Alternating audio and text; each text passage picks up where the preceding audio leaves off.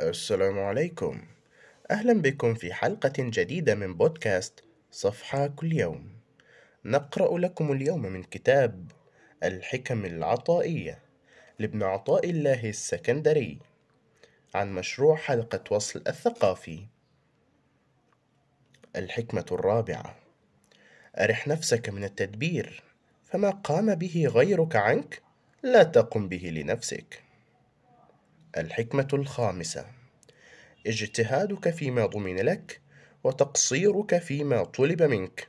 دليل على انطماس البصيرة منك. الحكمة السادسة.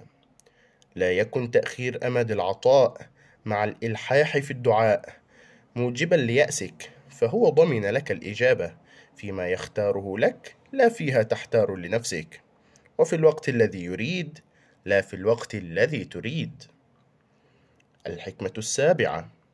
لا يشككنك في الوعد عدم وقوع الموعود وإن تعين زمنه لئلا يكون ذلك قدما في بصيرتك وإخمادا لنور سريرتك.